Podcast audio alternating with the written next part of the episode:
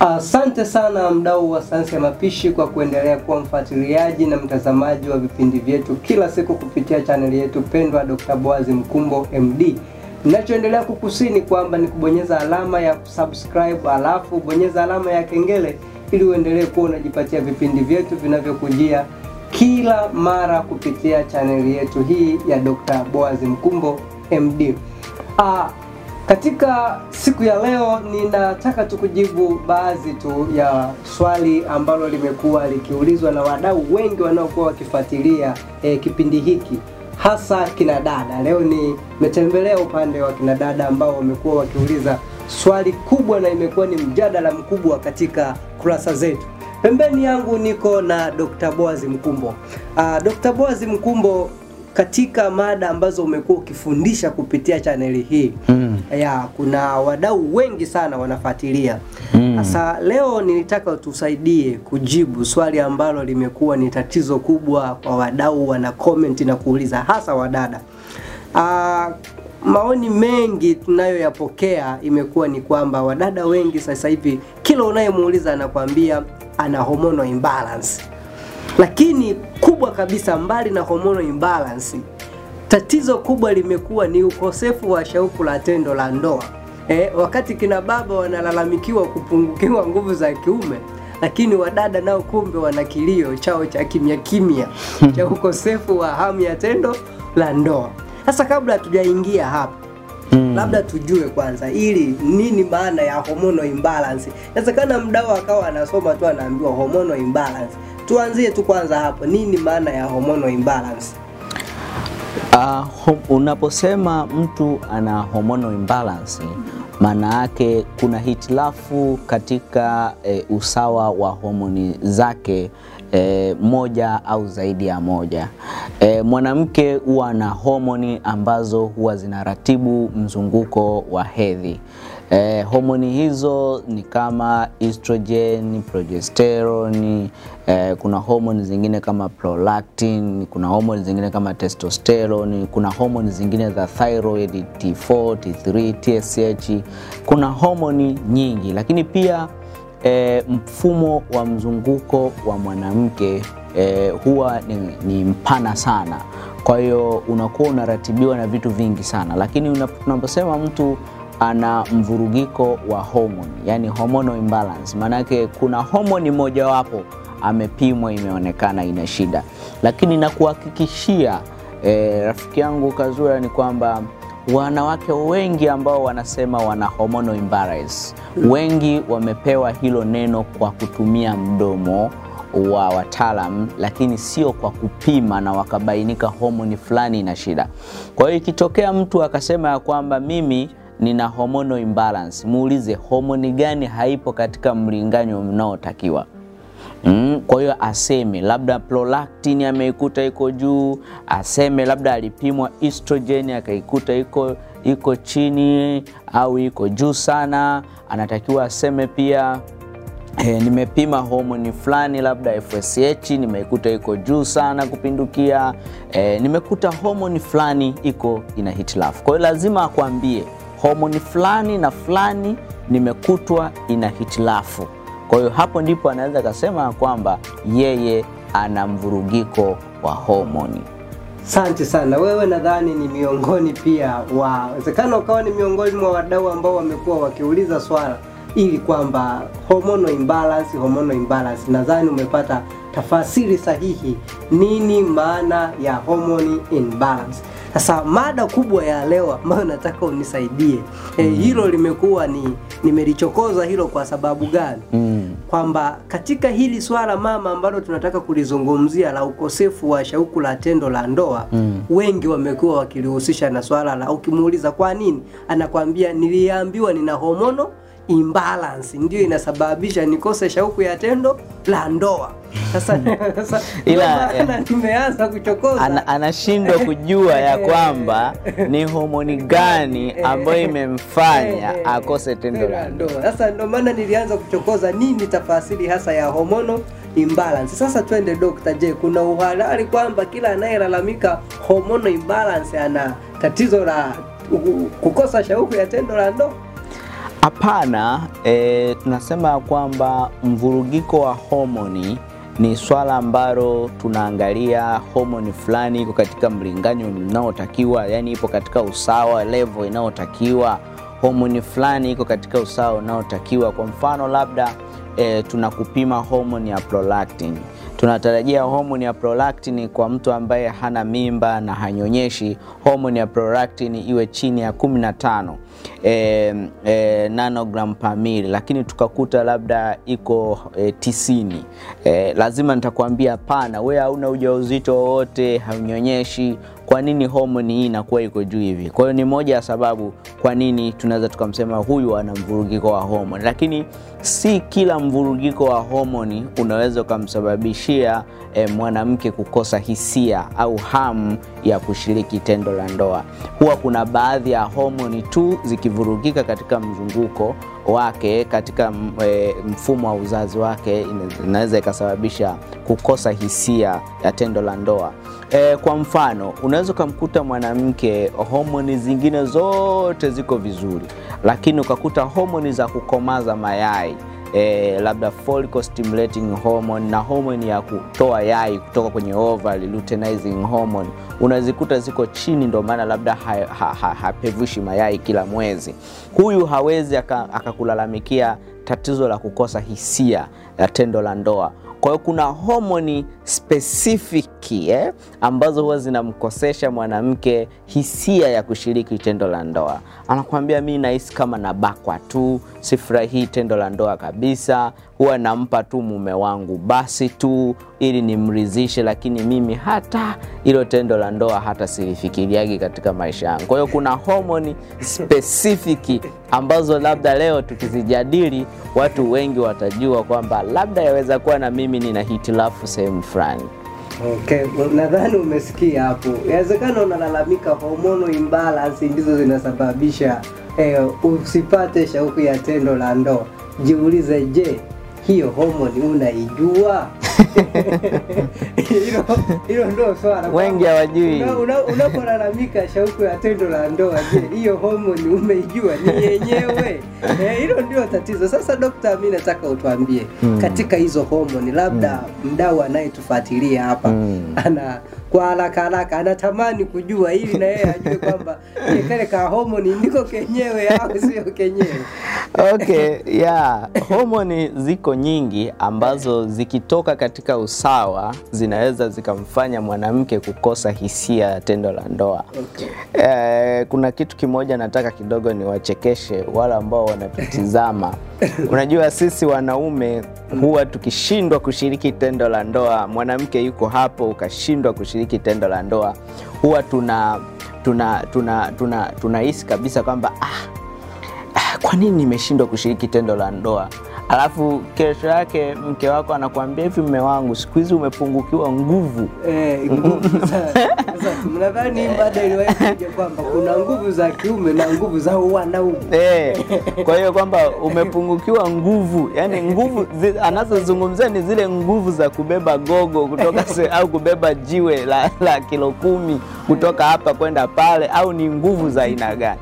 Mi nadhani eh, neno sahihi tunatakiwa tuseme kwamba mwanaume amepungukiwa hisia eh, Kushiriki tendo. kushiriki tendo la ndoa au hamu Yeah. Eh, yes, hamu ya kushiriki tendo la ndoa. Ni kama unaposhindwa kula unapungukiwa hamu ya kula. Kwa hiyo hamu ya tendo la ndoa iko chini. Kwa hiyo mwanamke anapungukiwa hamu ya tendo la ndoa, na sisi wanaume tunapungukiwa hamu ya tendo la ndoa hatupungukiwi nguvu. Kwa hiyo neno upungufu wa nguvu za kiume ni neno ambalo naona lina makosa. Tunachopungukiwa ni hisia. Unaweza ukawa una, una mabavu una six pack una nini umejazia, unaweza kusukuma gogo hata lenye tani ngapi likasogea, hata gari ya tani ngapi ikasogea mbele, lakini ukawa hauna eh, hisia, hauna hamu ya kumridhisha mwanamke.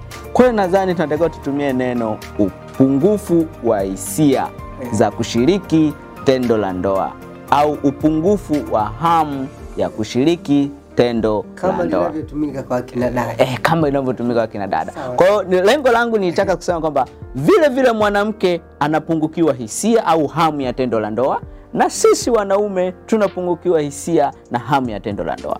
Homoni ya kwanza kabisa inayomfanya mwanamke kupungukiwa hamu ya kushiriki tendo la ndoa ni homoni ya estrogen.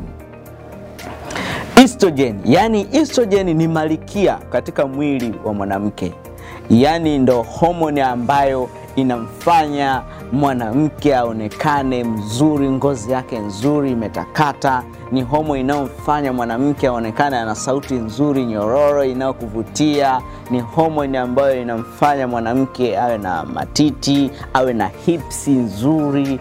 E, yani ni homoni ambayo inamfanya mwanamke awe na mvuto kama mwanamke kama mwanamke.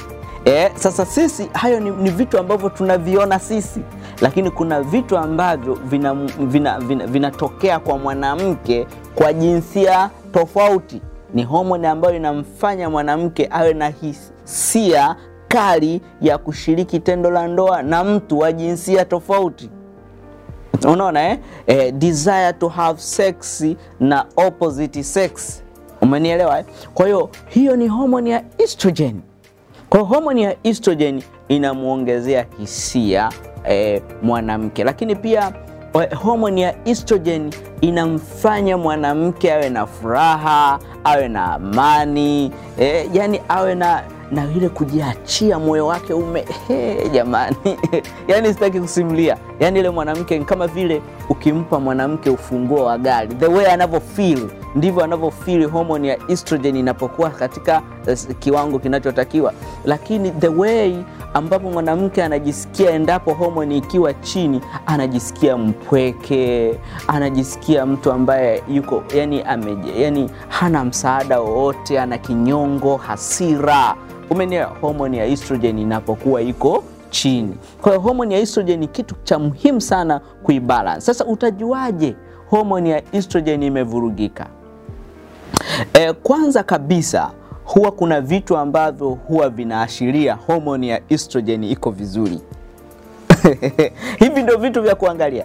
Unajua wanawake wengi huwa wana wakichukua kale, wakichukua eh, wanapokuwa wana track mzunguko wao, anakuambia tu mimi siku zangu zinachanganya, inaingia tarehe fulani tarehe fulani, hata sizielewi siku zangu, lakini anashindwa kutraki hata hisia ya tendo la ndoa waga inaongezeka tarehe ngapi kwenye mzunguko wake anashindwa kutraki wakati gani anakuwa na joto fulani hivi ana, ana, anataka mwanaume. Hivyo ni vitu ambavyo anatakiwa azingatie, na inapofika kwenye kalenda hiyo tarehe anaweka noti, anaweka dalili zinazompata. Kwa hiyo mwanamke e, tunatarajia kuanzia siku nne kabla ya kabla yai alijapevuka homoni ya estrogen waga iko katika peak siku nne kabla ya yai halijatoka. Maana yake siku ya kumi toka ulivyotoka katika e, e, toka ulivyoanza periodi. Kwa mfano kama mwanamke labda anaingia labda tarehe tano na mzunguko wake ni wa siku 28. Kwa hiyo tunatarajia ya kwamba kwa hiyo tunatarajia ya kwamba homoni ya estrogen siku ya kumi itaanza kupanda ambayo siku ya kumi e, itakuwa tarehe kumi na sita hivi umeona eh? Kwa hiyo homoni itapanda, yani unakuwa na miemko, mwanamke anakuwa na miemko mkali sana ya kumwona mwanaume, ya kushiriki tendo la ndoa. Kwa hiyo kama hupati hamu kali ya kushiriki tendo la ndoa, wewe mwanamke, kuanzia siku ya kumi ya mzunguko wako au ukiwa umebakiza siku nne yai lipevuke na husikii hamu yoyote, hauna hisia yoyote ya kushiriki tendo la ndoa, wewe una matatizo katika mzunguko wako. Lakini njia nyingine ya kuweza kugundua homoni ya estrogen huwaga inaongezeka zaidi tena siku ya ishirini moja tangu ulivyoanza kuingia hedhi, yaani wiki moja kabla ya kuingia hedhi inayofuata. Kwa mfano kama wewe umeingia leo, kama wewe kama, kama mwanamke ameingia leo hedhi, ina maana ni kwamba ukihesabu siku saba nyuma, hizo siku jiulize zilikuwaje. Kama ulikuwa na hamu kali ya kushiriki tendo la ndoa ni nini? Ni kwa sababu ya estrogen ilikuwa juu. Kwa hiyo hamu ya tendo la ndoa mwanamke huwa inaongezeka sana siku nne kabla hujatoka yai eh, kabla huja ovulate, lakini pia hamu ya tendo la ndoa huwa inaongezeka sana eh, wiki moja kabla ya kuingia hedhi. Kwa hiyo usishangae unapomwona eh, mke wako bana anaanza kuleta tashitishi tashitishi pale, na huwa ni wakali kweli kweli kweli siku hizo. Ujue ya kwamba ni mabadiliko ya homoni, usichukie. Ujue ni mabadiliko. Mwanamke anajawa na wivu ajabu katika hizo siku, yaani anajawa na wivu ajabu. Mwanamke anapoelekea hedhi anakuwa mkali, anakuwa mshari, anapenda tu uwe karibu. Hamu ya tendo la ndoa huwa inaongezeka sana. Kwa hiyo cha kwanza ni hiyo homoni ya Estrogen. estrogen, lazima ichunguzwe. Ndio maana sasa unatakiwa ipimwe homoni ya estrogen kama iko vizuri e, siku ya 21 e, au siku saba kabla ya kuingia hedhi e, he, na pia homoni ya estrogen huwa inapimwa e, katikati ukiwa unaelekea kupevusha yai e, homoni ya estrogen. Lakini homoni nyingine ambayo ina uhusiano mkubwa sana na hamu ya kushiriki tendo la ndoa ni homoni ya prolactin. Homoni ya prolactin ni homoni muhimu sana. Homoni ya prolactin ni homoni ambayo inamfanya mwanamke aweze kumnyonyesha mtoto. Ni homoni ambayo huwa inapanda wakati mwanamke ana ujauzito. Ni homoni ambayo huwa inapanda wakati mama ananyonyesha. Kwa hiyo mama anapokuwa ananyonyesha mtoto, uh, mama anapokuwa na ujauzito, homoni ya estrogen, homoni ya prolactin inakuwa inapanda. Sasa mwanamke anapokuwa ananyonyesha mtoto, tuna homoni ile inafanya mwanamke aendelee kumlisha chakula bora yule mtoto kupitia maziwa. Alafu homoni hiyo ya prolactin inaupeleka upendo wote kwa mtoto, alafu upendo wote kwa baba unatoka kwa mwanamke. Anakatwa hamu ya kushiriki tendo la ndoa, kwa sababu hiyo homoni inamkinga mwanamke asibebe mimba akiwa bado ananyonyesha. Kwa hiyo sasa eh, homoni hiyo ambayo inahamishia upendo kwa mtoto inatoa upendo kwa baba, inamkinga mwanamke asipate hamu ya tendo la ndoa. Endapo mwanamke akilazimisha kushiriki tendo la ndoa, wakati yuko katika hali hiyo, atakuwa na maumivu makali, atakuwa mkavu, itakuwa kama vile anakatwa visu. Umenielewa? Sasa kuna wanawake ambao hawana, hawana mimba, kuna wanawake ambao hawanyonyeshi, lakini homoni ya prolactin ipo juu lakini homoni ya prolactin iko juu, hanyonyeshi na hana mimba. Kwa sababu gani inamtokea hivyo? Sababu ya kwanza, kuna vyakula, kuna uzito alionao, kuna uwezo wa mwili wake kutumia sukari umeanza kushuka, kuna mambo mbalimbali pale ya kisayansi ambayo huwa yanatokea. Mwanamke au binti mdogo, homoni ya prolactin inakuwa juu wakati hana mimba na hanyonyeshi. Sasa yale matukio yanayompata mama anayenyonyesha ya kukata hamu ya tendo la ndoa, kuwa na maumivu makali wakati wa tendo la ndoa, na hasira, jazba, kujisikia mpweke na mambo kadhalika, huwa yanawapata watu. Lakini homoni ya prolactin ni ya muhimu sana kupima mwanamke anapokuwa anahangaika na hamu ya tendo la ndoa.